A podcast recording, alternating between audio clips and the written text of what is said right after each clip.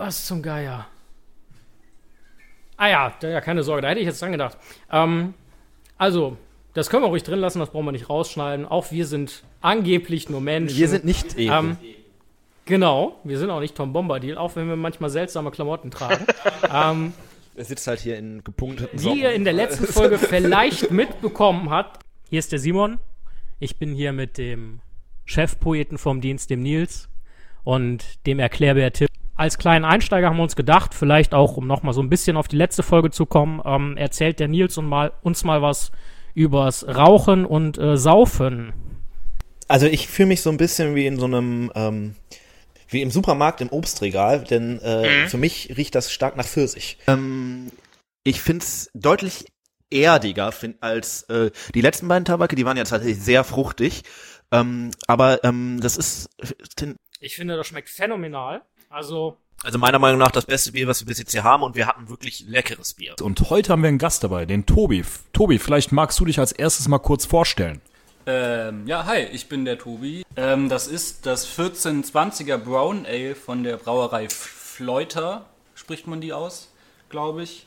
Äh, als kurzer Hintergrund dazu, das 1420er ähm, war bei den Hobbits so ein so ein feststehender Begriff für gutes Bier quasi, weil da irgendwie mal eine gute Malzernte war. Und ähm, diese Brauerei Fleuter hat dann für die Tolkien-Tage mal dieses Bier nachgebraut und äh, vertreibt das jetzt. Wir könnten so eine Faktencheckbox machen. Egal, äh, um zum Thema zurückzukommen. Ähm, mich natürlich viel. Aufmachen, Drogenfahndung. ich hab nix, ich hab nix. Ich hab alles, was du brauchst.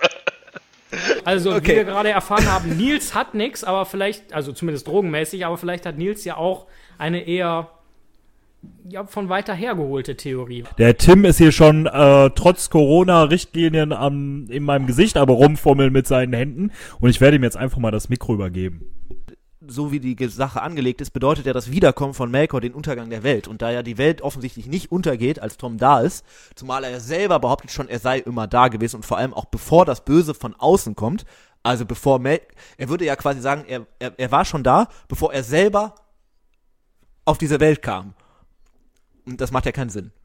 Ähm, klar, auch nicht alle, ne? Auch da gibt es gefallene Engel, ähm, ganz klar. Und auch irgendwie, dass sie diese Ringe geschaffen haben, zeigt ja auch durchaus, dass sie so einen gewissen, ja, ob sie jetzt zum Guten verwendet oder nicht, aber so einen gewissen Machtanspruch haben sie ja doch, ne? Also das merkt man ja auch immer in den, ähm, in Filmen oder Büchern, dass, dass da so ein gewisser Machtanspruch und so dieses Bewusstsein, dass man was Besseres ist, das ist, glaube ich, schon da, ne?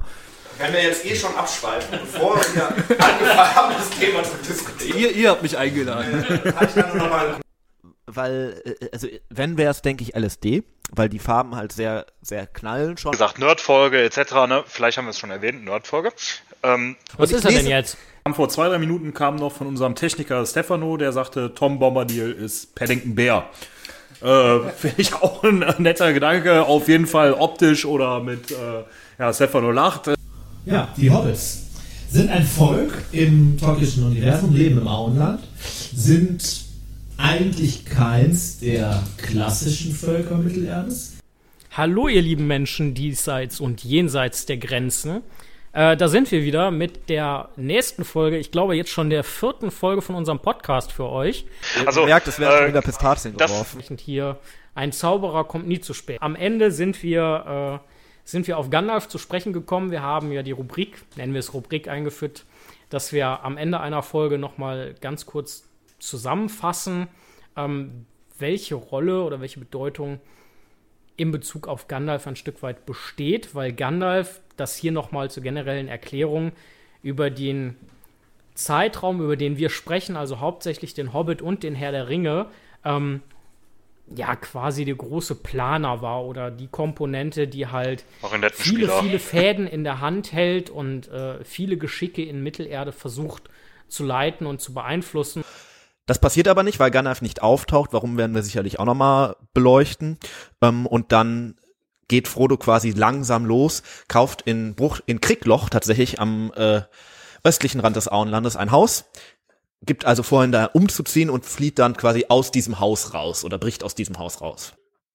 Ja, beide machen eine beeindruckende Entwicklung durch. Ähm, in dem Fall glaube ich, dass äh, Mary aber vorher schon eher in der Lage war, äh, die Dinge in ihrer Ernsthaftigkeit zu erfassen und einzuschätzen. Das ist etwas, was Pippin ähm, in seiner, ja, ich will jetzt fast sagen, kindlichen Naivität ja noch so ein bisschen abzugehen scheint. ähm, Frodo halt losgeht. In der ursprünglichen Geschichte erst alleine, dann kommt aber irgendwie die Idee, dass da welche bei sind, dann hat er, fängt- findet Tolkien irgendwie zehn verschiedene Hobbits, die alle irgendwann mal Frodo begleiten und dann eigentlich am Anfang sehr austauschbare Rollen haben. Das ist so ein bisschen so, ja, ich benutze einfach mal dieses Wort so ein bisschen Übermenschen, ne? Also außergewöhnlich hohe Lebenserwartungen, ähm, kräftiger, intelligenter, aber trotzdem irgendwie Einzelgänger, vielleicht auch, weil sie verfolgt wurden. Ja, auf der, auf der Flasche ist so ein äh, Goblin-König, erinnert mich so ein bisschen an den König äh, aus der Hobbit. Diese grauenhafte CGI-Geschichte. Ja, so ein bisschen, ne? Also ein bisschen dünner vielleicht, aber so mit der Krone irgendwie. genau. Peter Griffin. Ich, gl- ich, glaube, ich glaube, jetzt tun wir dem Tolkien unrecht. Ja, danke für euer Zuhören und dass ihr es bis hierhin doch durchaus ausgehalten habt bei uns drei Bekloppten. So, jetzt ist das Mikro auch richtig rumgedreht. Ähm, ja, und dann schließen wir für heute die nach einer Stunde. Und dann schließen wir für heute auch die Folge. Ähm, bedanken uns äh, ganz herzlich für euch ähm, beim Zuhören und ähm, ja, ich hoffe, wir hören uns wieder. Einer dem dunklen Herrn auf dunklem Thron, im Lande Mordor, wo die Schatten drohen. Ein Ring, die zu knechten, sie alle zu finden, ins Dunkel zu treiben und ewig zu binden. Im Lande Mordor, wo die Schatten drohen. Ja, dann einen schönen Hallo von mir. Ich stelle das Bier vor. Ähm, wir trinken heute King Goblin. Das ist von der Brauerei Witchwood, die tatsächlich auch im Witchwood in England äh, brauen. Und King Goblin hat, äh, ist ein ganz spezielles Bier. Das ist ein Saisonbier. Das wird nämlich nur bei Vollmond gebraut.